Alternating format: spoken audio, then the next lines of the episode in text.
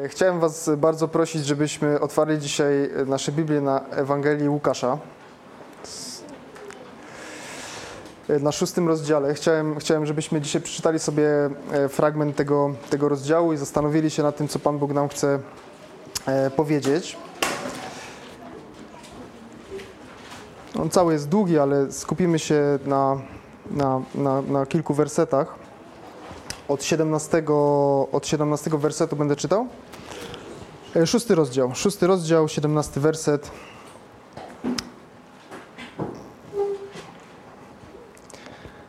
I zacznę, przeczytam od frag- do, do, do 26 wersetu na początek. Następnie zszedł z nimi w dół i zatrzymał się na równinie. Towarzyszył mu wielki tłum jego uczniów oraz ogromna rzesza ludzi z całej Judei, w tym z Jerozolimy, a także z nadmorza, z Tyru i Sydonu. Przyszli oni, aby go posłuchać i przeżyć uzdrowienie. Uzdrowienia doświadczali również ludzie nękani przez duchy nieczyste, a każdy z tłumu starał się go dotknąć, ponieważ wychodziła z niego moc i leczyła wszystkich. On natomiast skierował wzrok na swoich uczniów i zaczął mówić: Szczęśliwi jesteście ubodzy, gdyż wasze jest Królestwo Boże. Szczęśliwi, którzy teraz głodujecie, ponieważ będziecie nasyceni. Szczęśliwi, którzy teraz płaczecie, dlatego że będziecie radośni. Szczęśliwi jesteście, ilekroć was ludzie znienawidzą, ilekroć od siebie odłączą, znieważą i zniesławią wasze imię z powodu Syna Człowieczego. Cieszcie się w tym dniu i z radości skaczcie do góry. W niebie czeka was naprawdę hojna zapłata. Podobnie bowiem ich ojcowie traktowali proroków. Ale biada wam bogatym, gdyż w pełni odbieracie swą pociechę. Biada wam teraz opływającym w dostatki, gdyż spadnie na was głód. Biada wam zuchwale roześmianym, gdyż będziecie smucić się i płakać. Biada wam, ilekroć wszyscy będą mieli o was dobre zdanie, bo takie ich ojcowie mieli o fałszywych prorokach. E,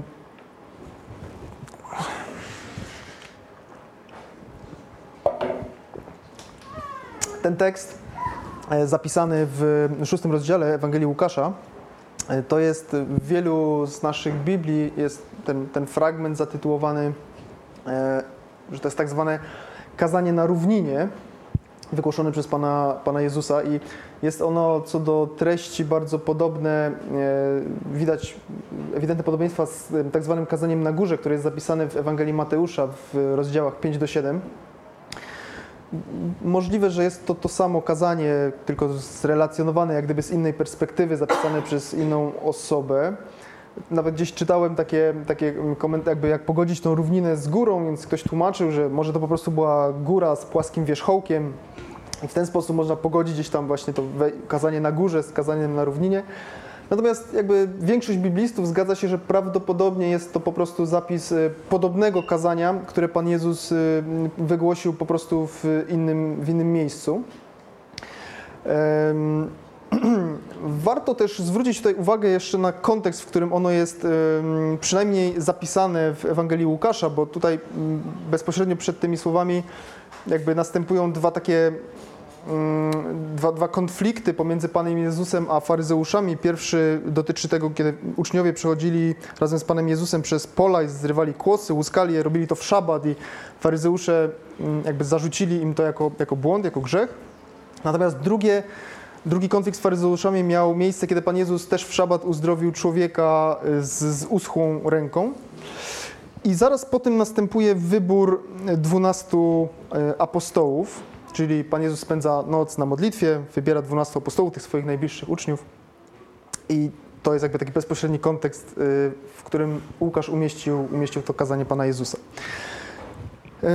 W 17 wersecie czytamy o tym, że Pan Jezus, za Panem Jezusem podążały ogromne tłumy, towarzyszył mu wielki tłum ludzi, w ogóle rzesza ludzi, ale także wielu jego uczniów, że ci ludzie szukali mm, w dużej mierze takiego zysku z przebywania z, Panem Jezusem w postaci tego, że, że byli uzdrawiani z, mm, z opętania przez nieczyste duchy czy, czy, czy, czy z różnych chorób, ale jest tutaj też napisane, że, że chcieli słuchać e, Pana Jezusa. Natomiast w 20 wersecie widzimy takie wyraźne skupienie tej uwagi Pana Jezusa na właśnie Jego uczniach.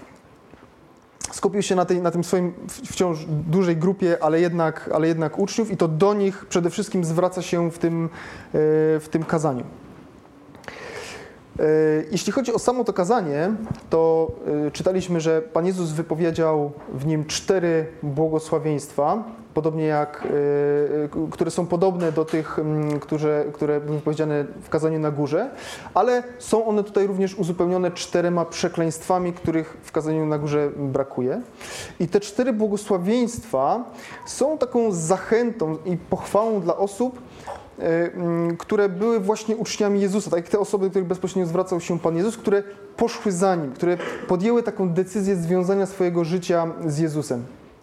I Pan Jezus wyraźnie zwraca uwagę na to, że taka decyzja wiąże się z kosztami, no bo może to doprowadzić do tego, o czym Pan Jezus mówił, czyli do ubóstwa, które wpływa na jakieś nasze poczucie bezpieczeństwa, może wpływać, e, może spowodować głód, który powoduje dyskomfort, może spowodować mm, smutek i płacz, które wskazują na poczucie krzywdy, jakieś negatywne, e, negatywne emocje, które no, mogą pojawić się w wyniku naszej decyzji pójścia za Jezusem. W końcu Pan Jezus mówi też wprost o, o nienawiści, o prześladowaniach, które no, są takim nieodłącznym elementem chrześcijaństwa, od zawsze były.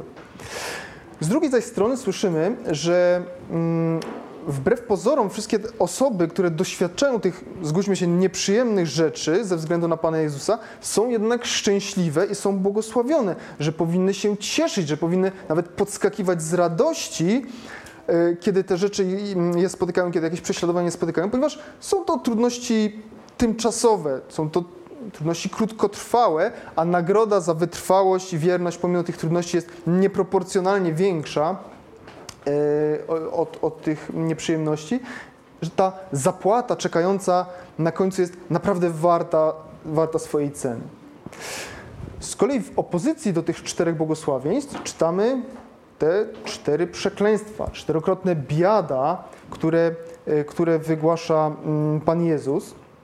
No więc na zasadzie analogii te przekleństwa muszą być skierowane do osób, które odrzuciły, czy odrzucają wezwanie Pana Jezusa do tego, aby, aby mu się podporządkować, aby właśnie stać się Jego uczniami.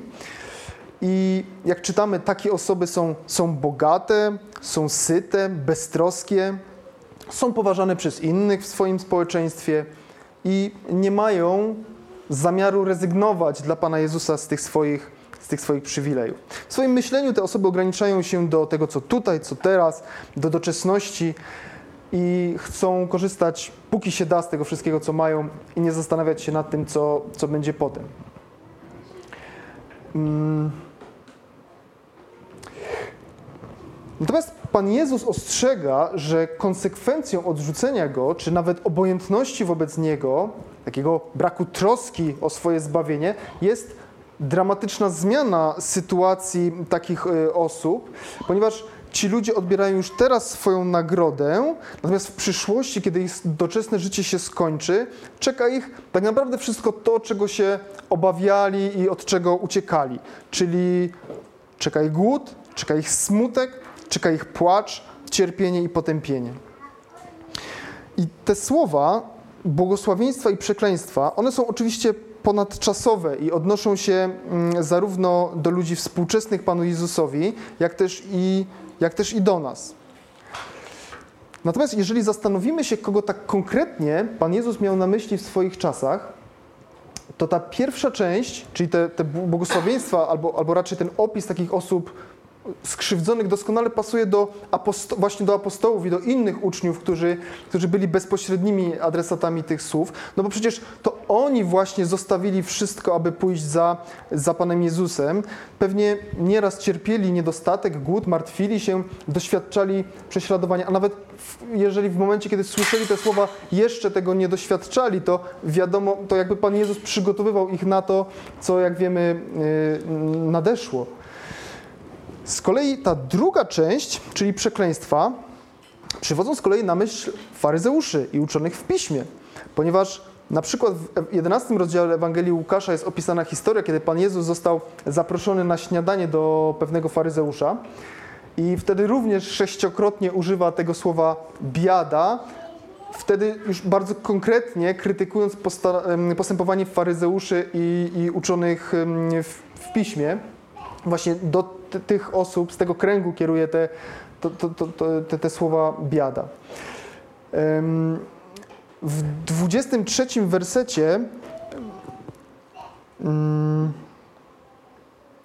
czytamy, podobnie bowiem ich ojcowie traktowali proroków. Widzimy więc, że te osoby cierpiące ze względu na Pana Jezusa, właśnie Jego uczniowie, są porównani do prawdziwych proroków Starego Testamentu. No więc Pan Jezus tym, tym jednym zdaniem zrównuje ich z, ze starotestamentowymi prorokami, takimi jak na przykład Eliasz, który był prześladowany przez przez Ahaba i jego żonę Jezebel, do Hananiego, który był uwięziony przez króla Asy, Zachariasza ukamienowanego przez króla Joasza, Uriasza zgładzonego przez Joakima, czy innych, wielu, wielu innych proroków, e, e, którzy byli prześladowani e, w Starym Testamencie. E, z kolei w 26 wersecie ci, te, osoby, te, te, osoby bogate, te osoby nasycone są porównane do fałszywych proroków Starego Testamentu. I jak pamiętamy, ci prorocy, ci fałszywi prorocy to, są, to były, własne, były właśnie osoby, które nie przejmowały się prawdziwym Słowem Bożym, ale doskonale, świetnie im się wiodło, o ile tylko ich przepowiedzi, ich proroctwa były zgodne z oczekiwaniami na przykład e, króla, tak? czy były pomyślne dla, dla króla. Podobnie faryzeusze byli głównie zainteresowani swoimi przywilejami, a nie prawdą, którą głosił Mesjasz. I tutaj pamiętajmy o tym kontekście, w którym właśnie też to kazanie jest e, umieszczone. To jest jakby taki kolejny argument, że te osoby, do których docelowo Pan Jezus kierował swoje słowa, to byli właśnie faryzeusze, to byli ci, którym mówił biada, tak? ponieważ jakby dopiero co czytaliśmy, że wszedł w konflikt z faryzeuszami. Tak jest w 11 wersecie czytamy, że ich natomiast ogarnął ślepy gniew i rozpoczęli naradę, co by tu zrobić z Jezusem. Czyli widzimy, że ta wrogość wobec Pana Jezusa yy, narastała, a z kolei też czytaliśmy, czy mówiliśmy o tym, że Pan Jezus właśnie wybrał dwunastu apostołów, tak? Więc ten kontekst z jednej strony apostołów, uczniów Pana Jezusa i konfliktu z faryzeuszami jest jakby takim bezpośrednim kontekstem wypowiedzenia zarówno tych błogosławieństw, jak i, jak i przekleństw. Ale widzimy więc też, że w związku z tym kontekstem. Na przykład te słowa Pana Jezusa nie są taką jednoznaczną, jednoznaczną pochwałą ubóstwa i potępieniem bogactwa, tylko raczej jest to taka próba, czy jest to, Pan Jezus pokazuje możliwe rozterki, czy możliwe konsekwencje decyzji e, pójścia za Nim albo odrzucenia Go. I Pan Jezus przede wszystkim odnosił się do aktualnej albo do przyszłej sytuacji uczniów w Izraelu. I obecnie na świecie, w różnych miejscach, jakby ta sytuacja chrześcijan, sytuacja uczniów Pana Jezusa jest, jest różna. Na przykład u nas w Polsce bycie uczniem Pana Jezusa nie wiąże się automatycznie e, z ubóstwem, wielkimi prześladowaniami, ale wiemy, że na świecie jest obecnie wiele takich miejsc i u nas również bardzo szybko ta sytuacja może się zmienić.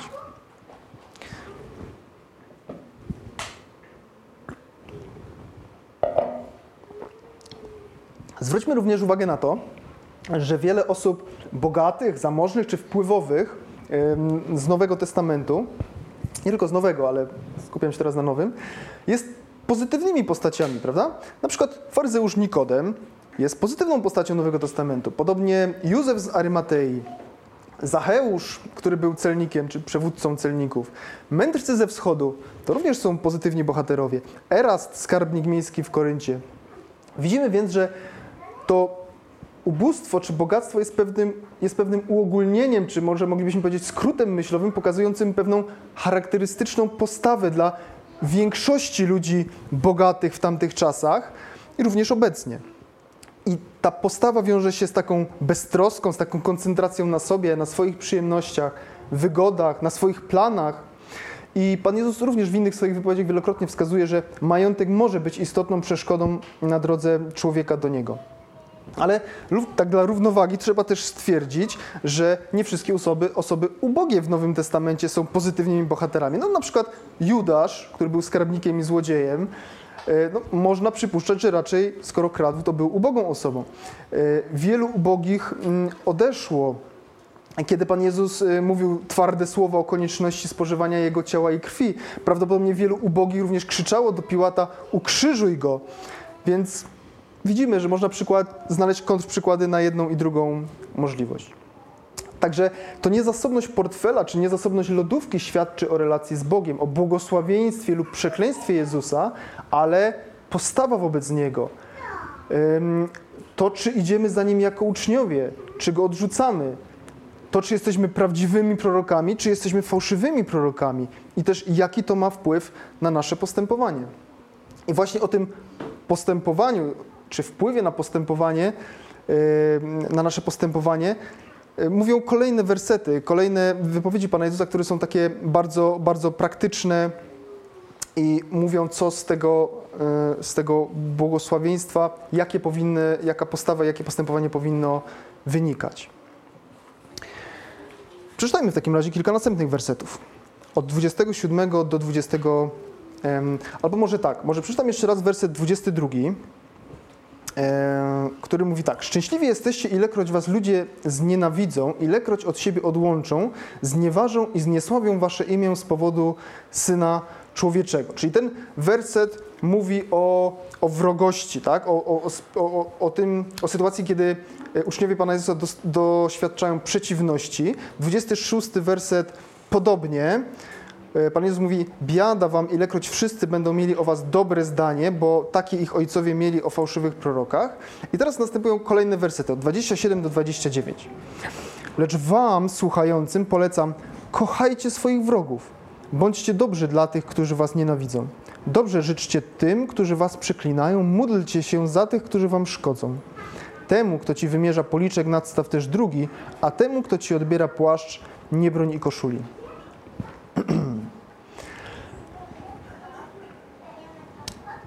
Widzimy więc, że te wersety, w tych wersetach Pan Jezus porusza temat wrogości, temat przeciwności, E, jeżeli znowu pomyślimy o tym bezpośrednim kontekście, o tym, o tym konflikcie, który miał miejsce między Panem Jezusem a faryzeuszami, to widzimy, że jakby to te osoby Pan Jezus konkretnie mógł mieć na myśli jako swoich wrogów aktualnie. Natomiast ogólnie wrogowie mogą dotykać różnych aspektów naszego życia. Mogą E, mogą nas nienawidzić w sposób po prostu emocjonalny, mogą nas przeklinać swoimi słowami, mogą w jakiś sposób czynnie działać na naszą niekorzyść. E, wrogość może być wyrażona również przez przemoc fizyczną, naruszenie prawa własności. Też te, te prześladowanie czy ta wrogość mm, on może mieć różną intensywność i różną, różną skalę. I Stary Testament również w jakiś sposób odnosił się do tego, w jaki sposób powinno postępować się z wrogami czy z osobami, które, które wyrządziły komuś krzywdę. I Stary Testament głównie definiuje to prawo jako prawo odwetu, gdzie na przykład w Księdze Wyjścia w 21 rozdziale możemy przeczytać, jeżeli zaś poniesie dalszą szkodę, to wtedy da życie za życie, oko za oko, ząb za ząb, rękę za rękę, nogę za nogę. Jednak kiedy czytamy te wypowiedzi, czy te, te żądania Pana Jezusa, to widzimy, że Pan Jezus zupełnie zmienia, wywraca do góry nogami te zasady traktowania wrogów, tych osób, które są wobec nas niechętne, nieprzyjazne. Czy właściwie należałoby powiedzieć tak bardziej precyzyjnie, że, że Pan Jezus nie zmienia oczywiście prawa mojżeszowego, bo przecież On sam powiedział, że nie przyszedł znieść prawa i proroków, ale przyszedł je wypełnić. To, co mówi w tych słowach Pan Jezus, to raczej ok, macie być może prawo odwetu, macie e, prawo wziąć oko za oko czy ząb za ząb, ale, ale ja i mój ojciec tak nie postępujemy. Macie może prawo odpłacić pięknym za nadobne, ale jeśli naprawdę chcecie być moimi uczniami, to powinniście postępować inaczej.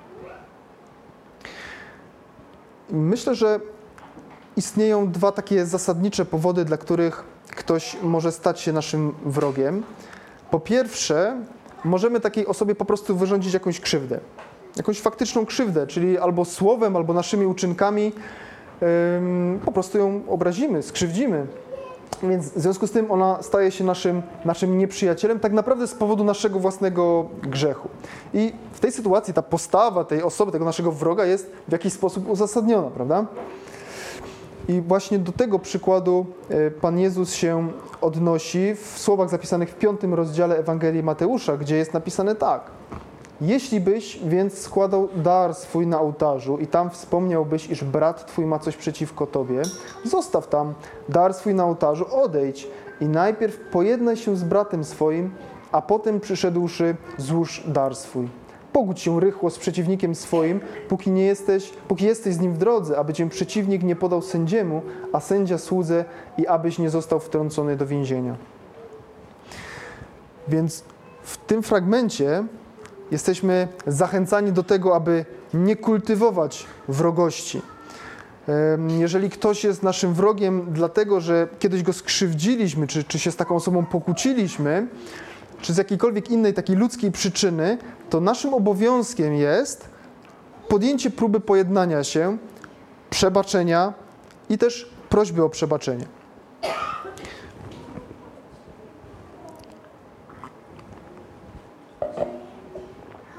Jakiś czas temu rozmawiałem z pewną starszą osobą, skądinąd bardzo religijną i ta osoba jest no, pokłócona z większością swojej rodziny.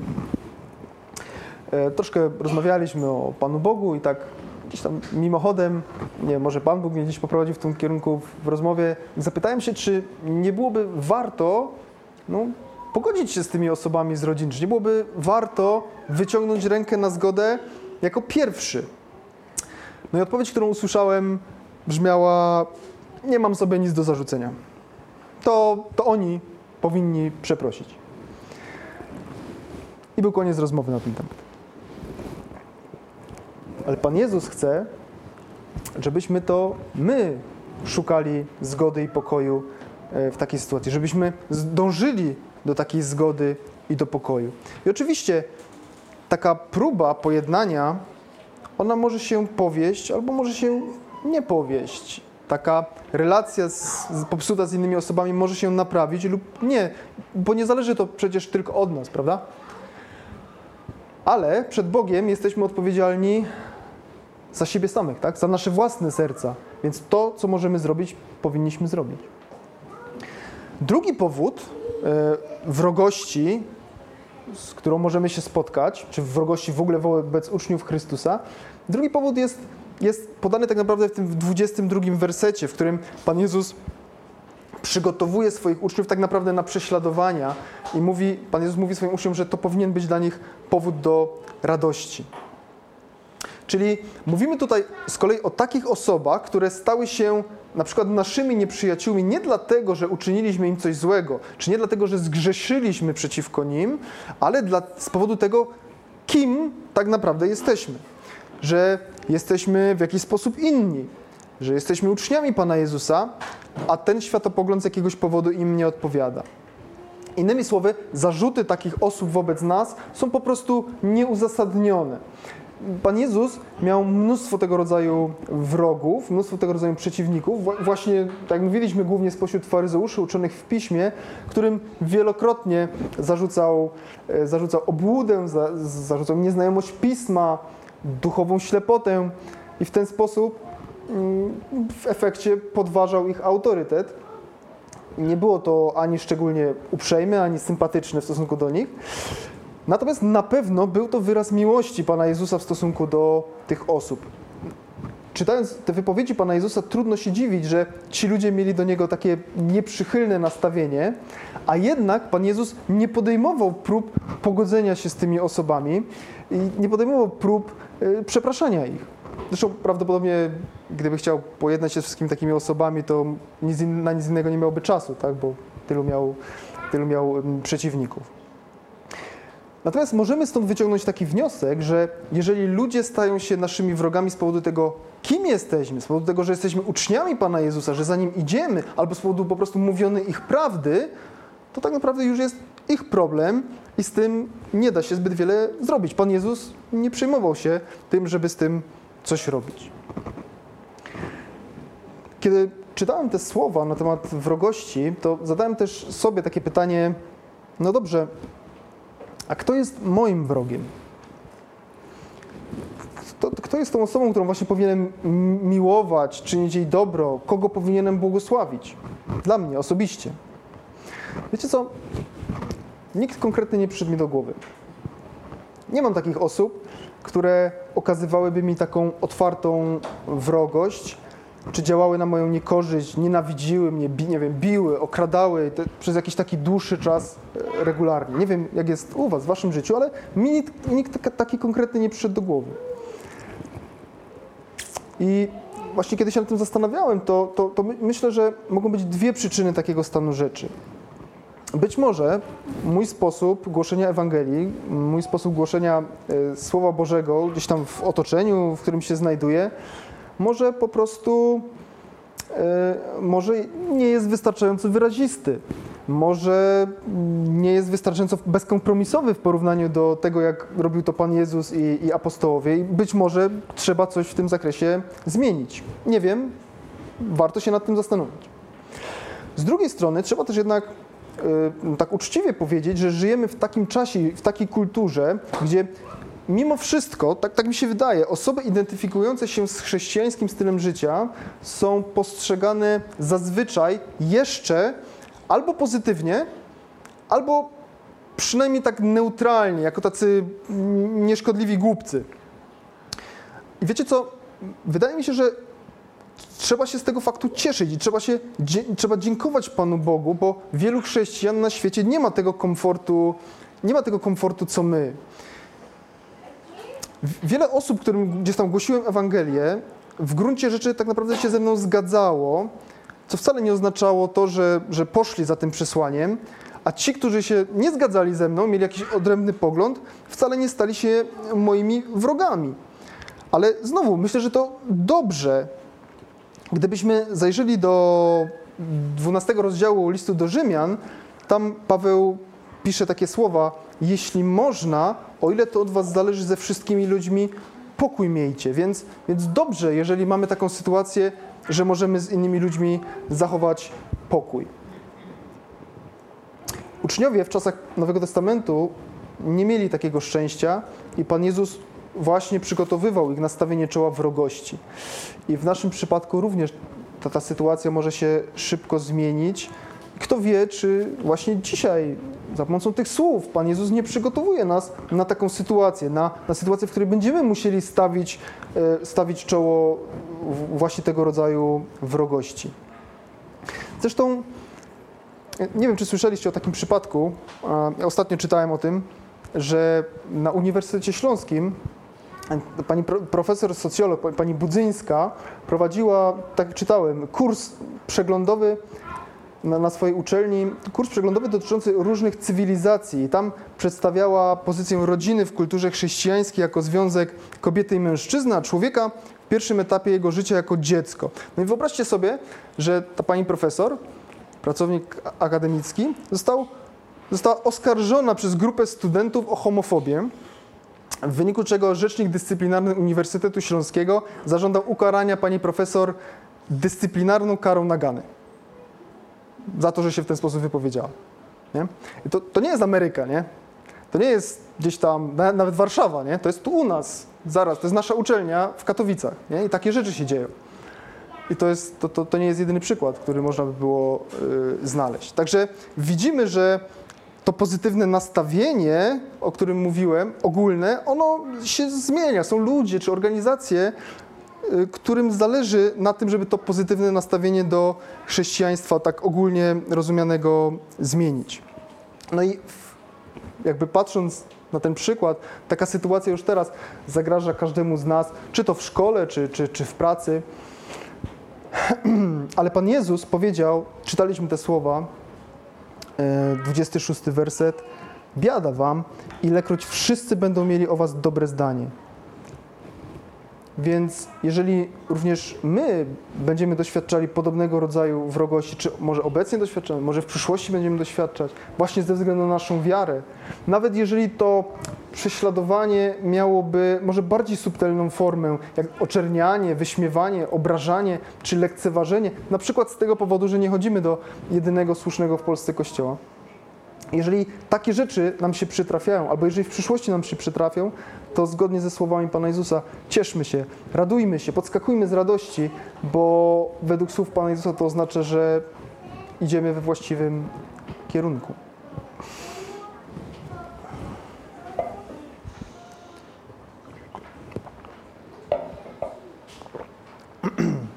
Te słowa Pana Jezusa, one są absolutnie rewolucyjne. Są też, powiedzmy sobie uczciwie, bardzo trudne i całkowicie sprzeczne z naszą ludzką naturą i skłonnościami. I to jest, bo to jest przecież tak bardzo nasze, takie bardzo ludzkie, aby przywalić wrogowi, prawda? Jak tylko się nadarzy y, okazja. John Piper w książce Czego Jezus żąda od świata wyraża tą myśl w taki sposób.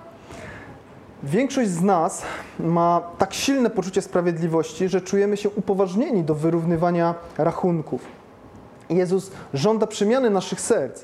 Możemy słusznie się oburzać z powodu zła, jednak w sercu mamy pragnąć dobra naszych nieprzyjaciół i dobrze czynić.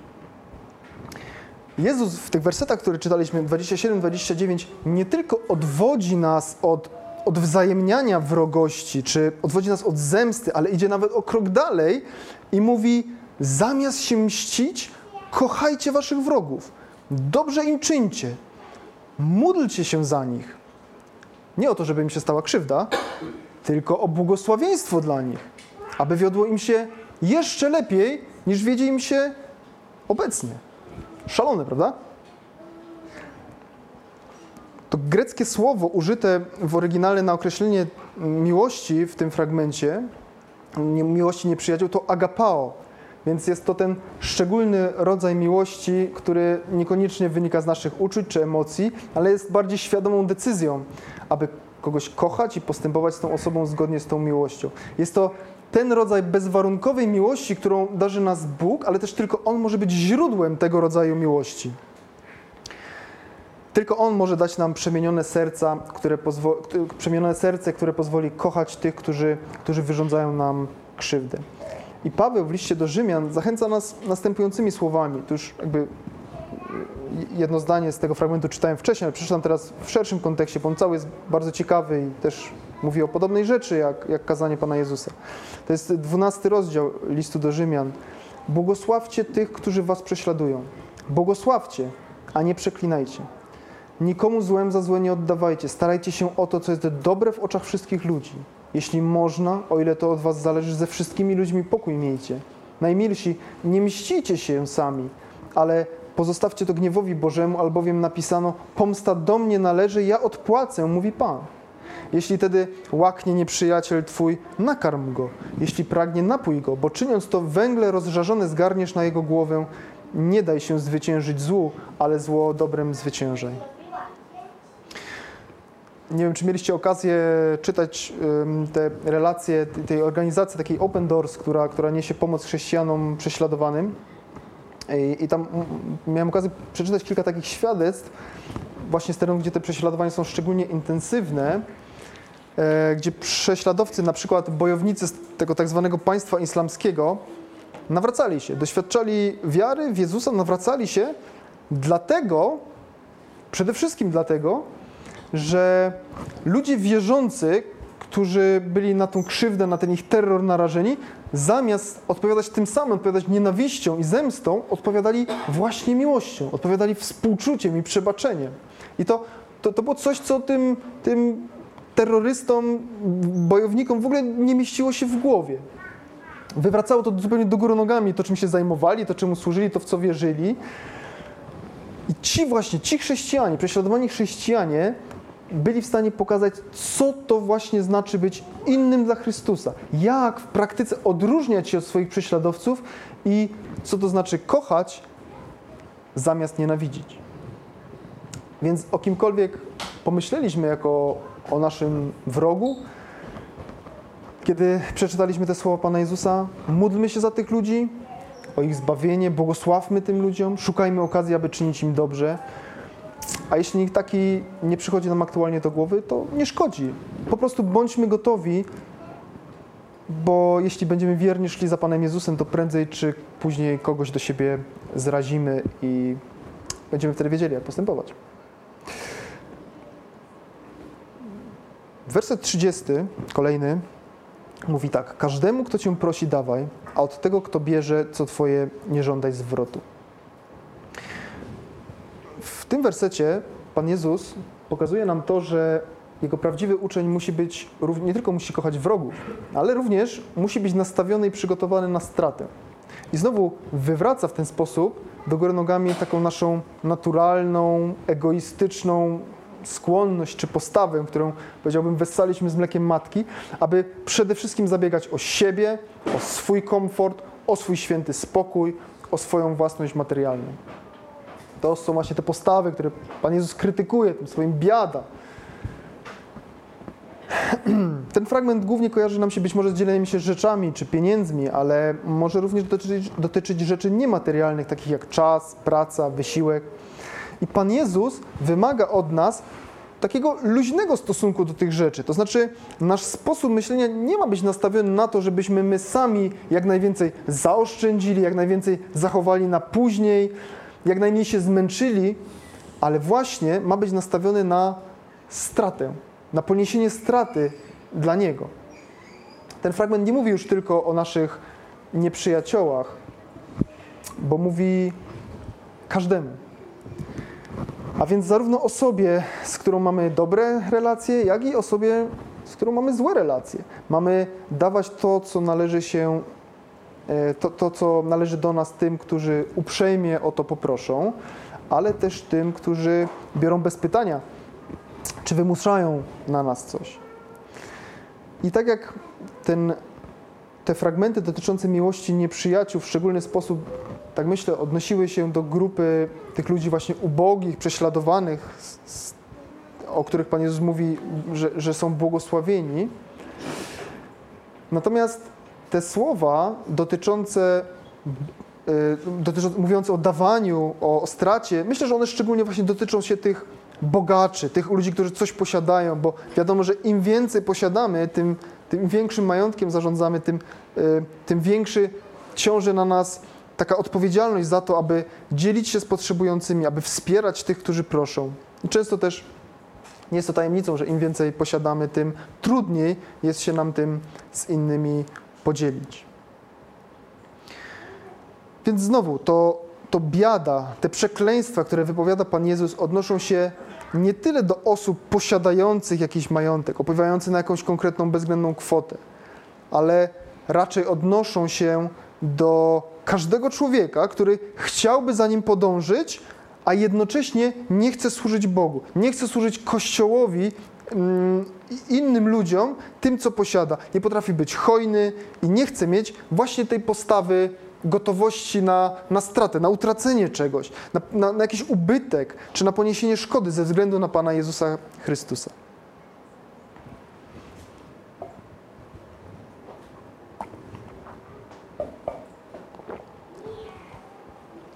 Przeczytajmy kolejny fragment.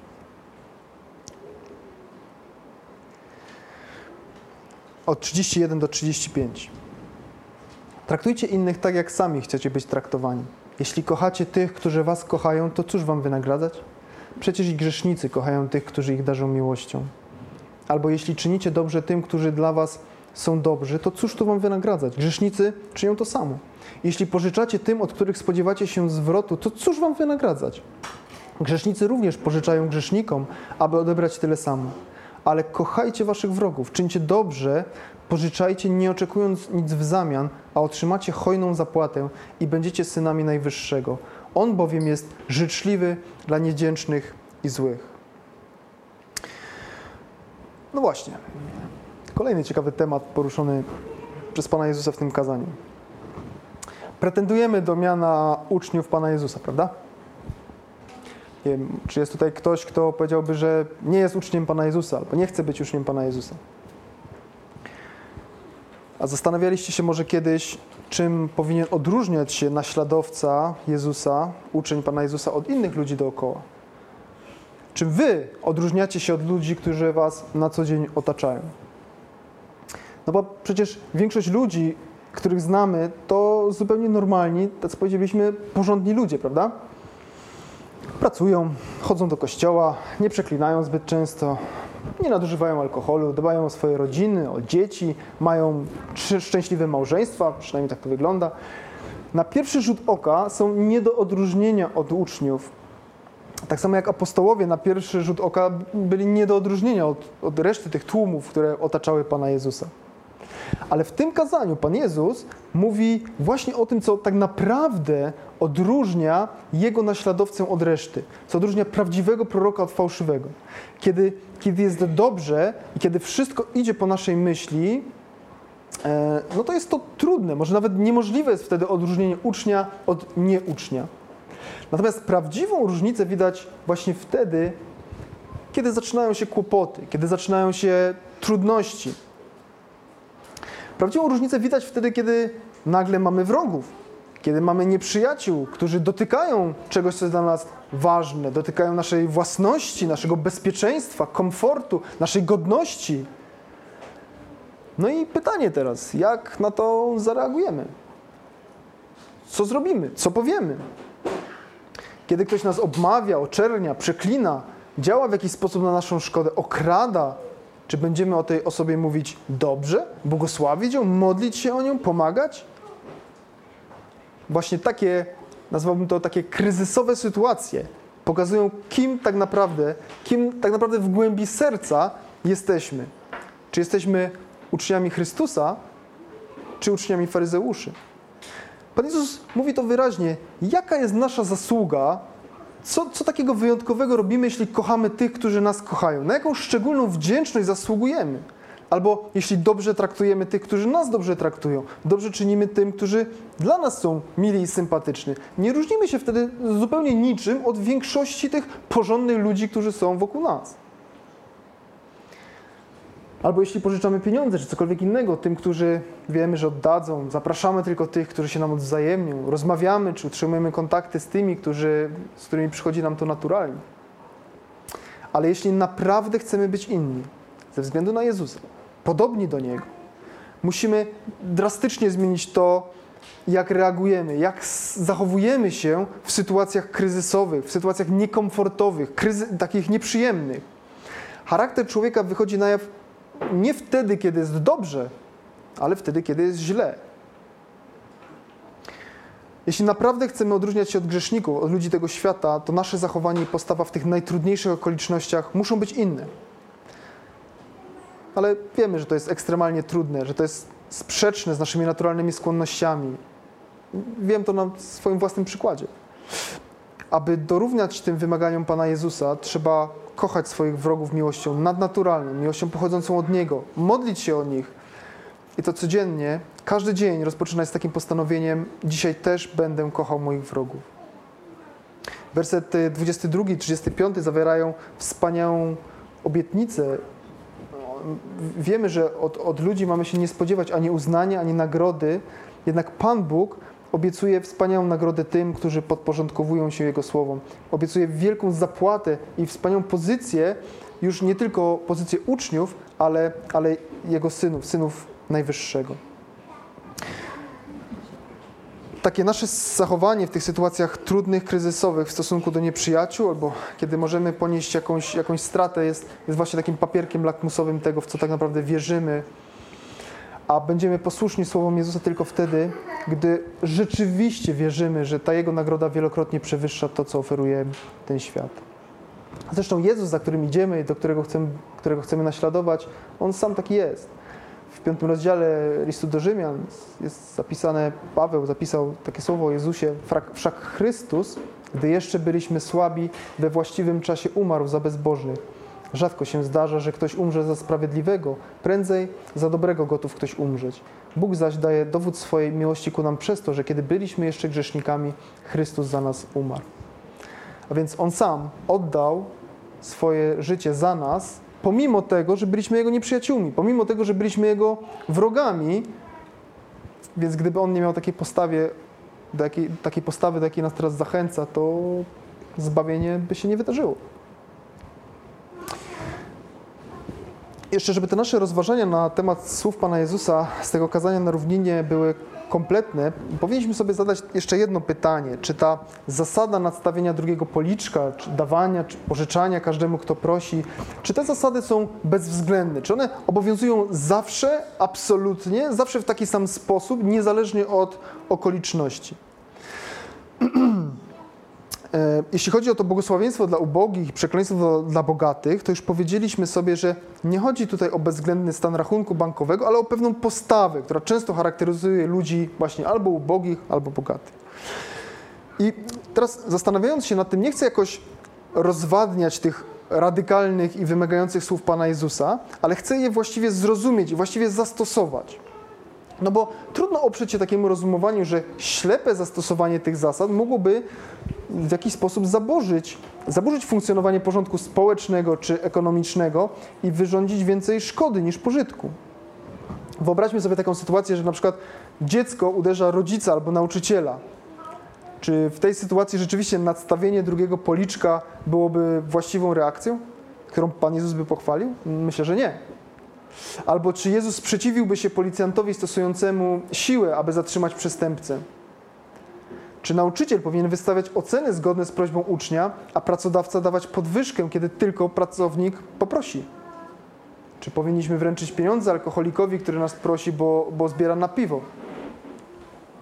Uznanie, że, że taką postawę, takie zachowanie Pan Jezus by pochwalał, no to, jest, to, jest, to jest absurd, tak?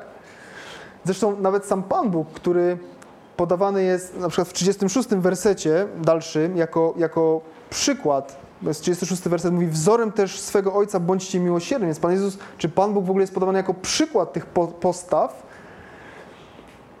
Przecież On sam nie spełnia każdej prośby, która jest do Niego kierowana, ponieważ kieruje się raczej naszym dobrem, a nie naszymi żądaniami. Więc trzeba sobie też jasno powiedzieć, że Pan Jezus, tak jak w wielu innych swoich wypowiedziach, używa tutaj hiperboli, wy, wy, wy, używa tutaj wyolbrzymienia, aby w taki dobitny i poruszający sposób przedstawić nam pewne prawdy i zasady, które są ogólne i ogólnie obowiązują, które powinniśmy na pewno często stosować, ale powiedzmy sobie jasno, nie zawsze, nie w każdej sytuacji. Pokazują one, jakie zasadniczo powinniśmy mieć nastawienie do innych osób, do ich potrzeb, do tego, co nasze, ale nie zwalniają nas one też z konieczności kierowania się zarówno miłością, jak i rozsądkiem w naszym, naszym postępowaniu. I ostatnie dwa wersety. Wzorem też swego Ojca bądźcie miłosierni, przestańcie osądzać, a nie zostaniecie osądzeni. Przestańcie potępiać, a wówczas nie zostaniecie potępieni. Przebaczajcie, a dostąpicie przebaczenia.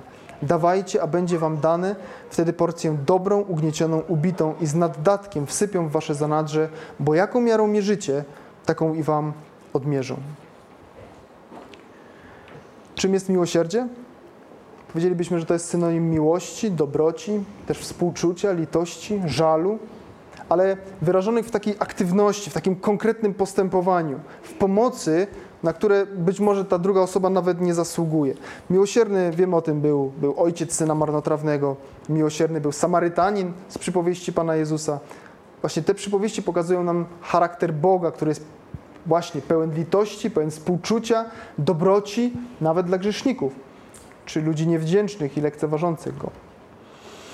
A zatem w tych słowach Jezus ponownie wzywa nas do naśladowania Go, do okazywania miłosierdzia i znowu nie tylko bliskim przyjaciołom, ale także wrogom. Pan Jezus zabrania nam osądzania i potępiania ludzi wokół. Bo trzeba powiedzieć, że znowu jest to dla nas tak bardzo naturalne, takie, takie, takie łatwe, prawda? Żeby zaszufladkować bliźniego, żeby wydać wyrok i postawić na kimś krzyżyk.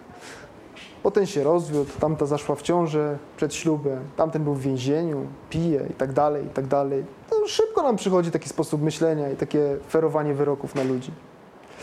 Mamy taką niezwykłą zdolność dostrzegania najdrobniejszych wad i grzechów u ludzi wokół, a jednocześnie pobłażania sobie e, w, podobnych sprawach, co doskonale obrazuje przypowieść Pana Jezusa o, o w oku bliźniego porównanej do belki w naszym własnym oku.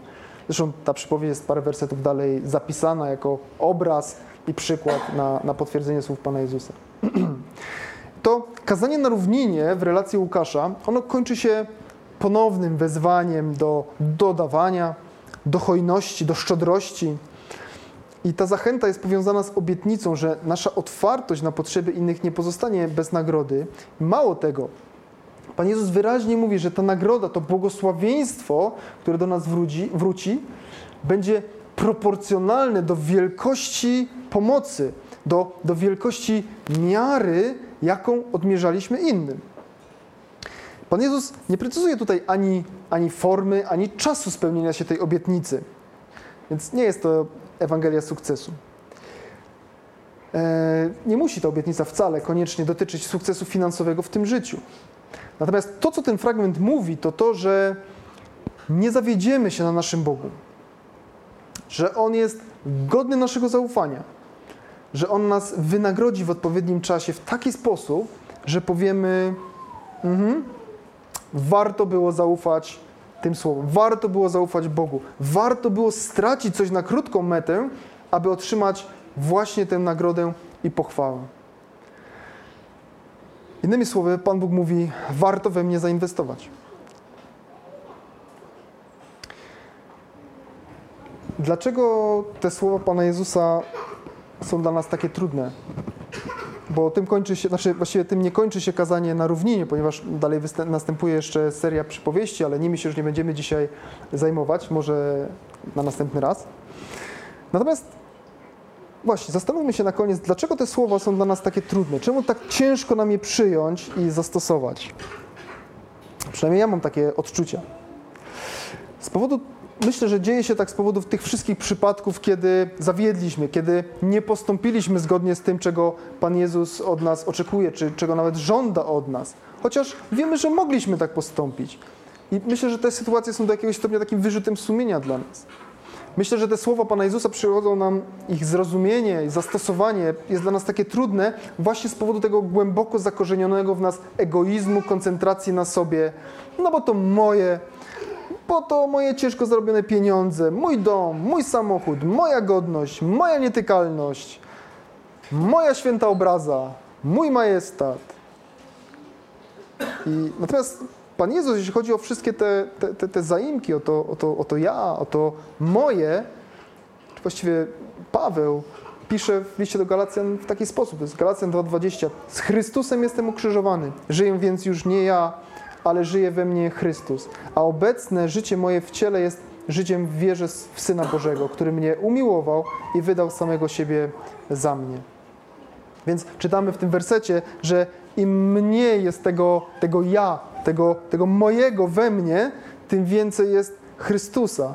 I myślę, że to jest klucz do tego, żebyśmy potrafili poddać się tym słowom, tym Jego słowom że im mniej będzie ja, a więcej Chrystusa w naszym życiu, w naszym w sercu, im więcej będzie Ducha Świętego w naszym życiu, tym łatwiej będzie nam sprawić, że te słowa nie będą już dla nas trudne, nie będą dla nas ciężkie, ale staną się czymś dla nas naturalnym, staną się takim stylem naszego myślenia, stylem naszego życia. I myślę, że właśnie tego chciałby od nas Pan Jezus. Tak jak dla Niego to było naturalne, to było stylem Jego życia, żeby też taka postawa wobec tego, co nasze, wobec bliźniego, wobec wrogów, stała się dla nas naturalna, żeby była, no właśnie, stylem naszego życia. Amen.